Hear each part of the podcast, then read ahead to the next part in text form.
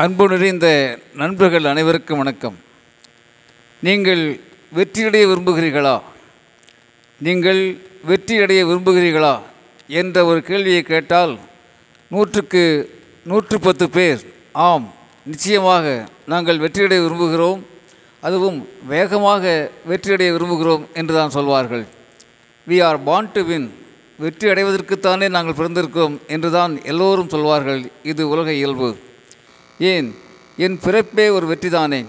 எழுபது கோடி உயிர் அணுக்களோடு போட்டி போட்டு வெற்றியடைந்த வலிமையான அணுதானே நான் என்று விஞ்ஞான உண்மையை கூட சில பேர் விளக்கமாக சொல்வார்கள். ஆனால் உங்களில் எத்தனை பேர் வெற்றியடைவதற்கான செயல்களை செய்ய தயாராக இருக்கிறீர்கள்?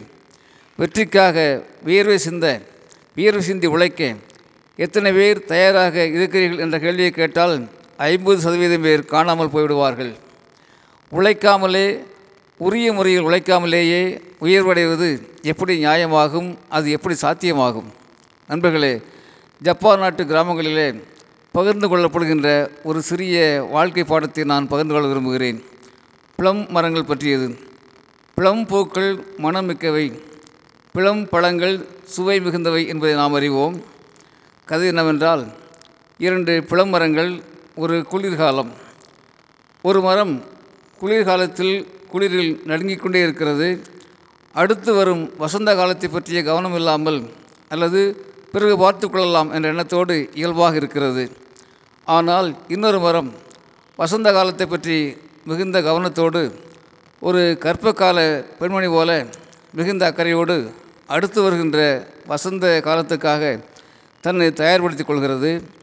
வசந்தம் பிறக்கும் அடுத்த நாடுகளில் கர்ப்ப தவத்தோடு காத்திருக்கின்ற இந்த புலமரம் பூ இதழ்களை பிரசவிக்கிறது ஈன்ற தாயாக மகிழ்கிறது மண்ணை மக்களை மகிழ்விக்கிறது.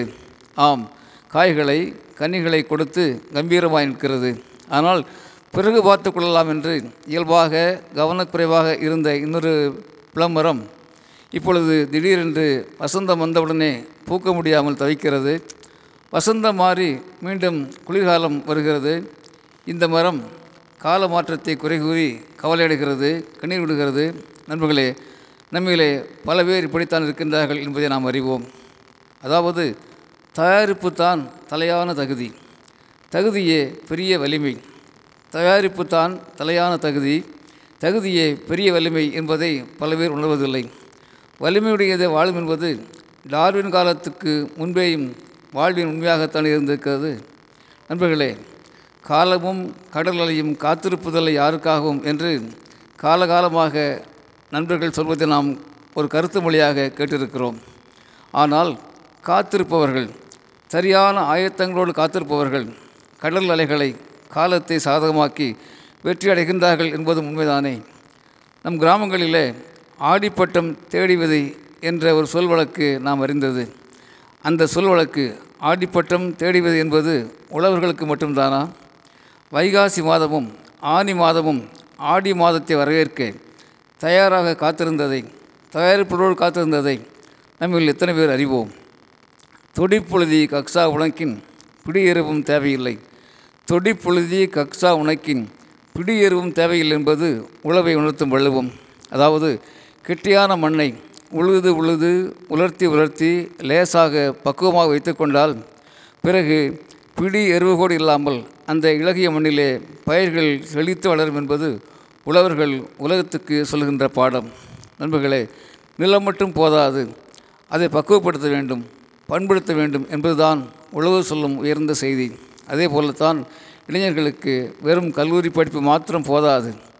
ஏடான் வேலி என்பது போல இன்றைய தொழில்நுட்ப சவால்களுக்கேற்ப தகுதிகள் பெற்றாக வேண்டும்.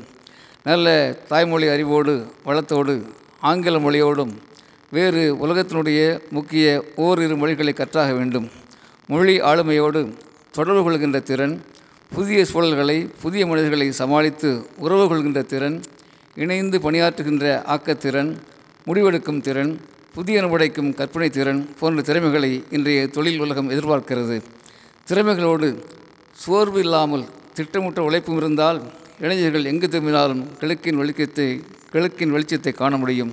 நண்பர்களே மண்ணிலே நாம் அறிவோம் மண்ணிலே விதைக்கப்படும் விதை முதலில் மண்ணோடு போட்டி போடுகிறது முளைவிட்டு வெளியே வருகிறது பூமியை பார்த்து பூரிக்கிறது. அந்த மண்ணை வாஞ்சையோடும் நன்றியோடும் மதிப்போடும் பார்த்து மண்ணிலேயே வேறுபடுகிறது. பிறகு விண்ணை நோக்கி வளர்கிறது செடியாகிறது மரமாகிறது பூக்கிறது காய்க்கிறது கனிகள் தந்து மகிழ்கிறது மக்களை மண்ணை மகிழ்விக்கிறது. ஒவ்வொரு இளைஞனும் ஒரு வீரிய விதைதானே நண்பர்களே நம் இளைஞர்கள் கல்விக்கூட படிப்போடு நின்று விடாமல் மரங்களிடமும் மண்ணிடமும் சக மனிதர்களிடமும் கற்கட்டும் வெற்றி பெறவே பிறந்திருக்கிறோம் என்பதை அவர்கள் நிரூபிக்கட்டும். அதற்காக நல்ல வழியாய் ஒளியாய் நாமும் இருப்போமே.